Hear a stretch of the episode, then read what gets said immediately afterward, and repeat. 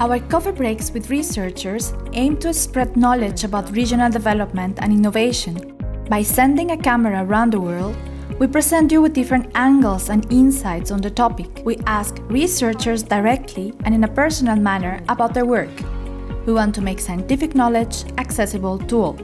Hi, welcome to Coffee Break with Researchers. Today I'm having a coffee break with Sam Tavassoli. He's a senior lecturer at the RMIT University in Australia. Hello, Sam. Thank you for accepting my invitation to a coffee break. How are you doing? Hi, uh, I'm fine, thank you, and thanks for having me today. Today I'm having a Colombian black coffee, Sam. Which one are you having? Uh, I'm having a black coffee. Great, we had the same choice. Um, I wanted to talk with you about one of your papers investigating how uh, location affects innovation persistency. Could you please tell me what the main idea of the paper was?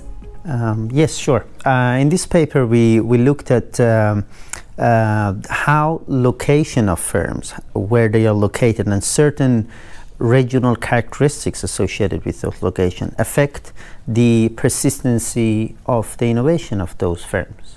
I see that the key definition of your research is uh, innovation persistency. Could you please define it? Uh, some firms never innovate, some firms innovate occasionally, and some firms innovate over and over. When they innovate this year, they innovate next year, and so on.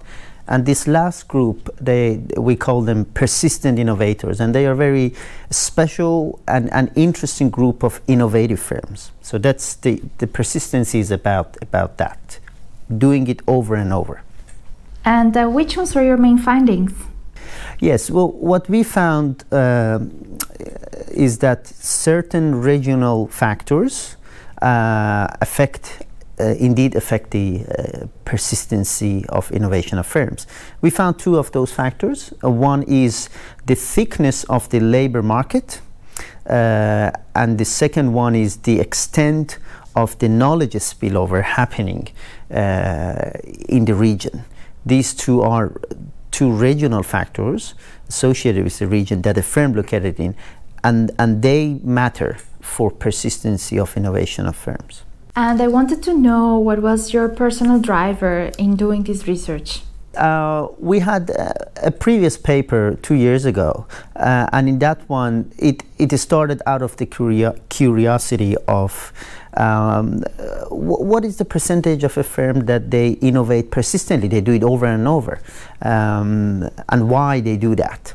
Uh, and after after finishing that project, then I was talking with with a regional economist, and he told me that you know let's let's think about the location of these firms and see if the location also can explain why certain firms never innovate, why certain firms occasionally innovate, and more importantly, why certain firms innovate all the time.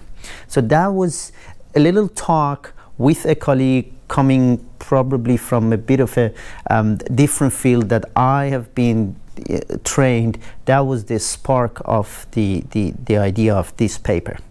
That sounds fascinating. And uh, based on that, uh, which recommendations for policymaking would you suggest? I think the main recommendation goes toward the regional policymakers. Uh, because usually policymakers or regional policymakers, they're very interested on making firms innovative. That is usually in their, in their policy agenda and, and in their campaign and those things.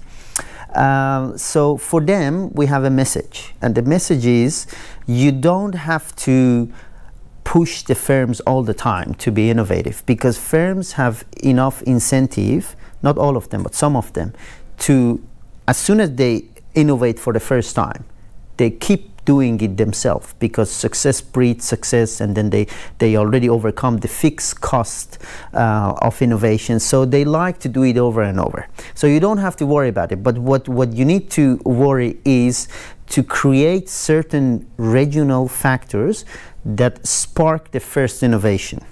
Uh, so the, the, the ball keep the, then the ball will keep rolling and and there are several things that can be done but one of them is to create a region that uh, that attracts um, uh, talented people uh, to create, as I said, to create a thick labor market. That is indeed very interesting. Thank you very much. And I wish you all the best for your future research. And I hope to see you next time in my coffee break. Bye bye. Thank you very much. You too. Bye bye. Thank you for watching. If you're interested in more details about this uh, research, find here the link to the academic publication. Bye bye.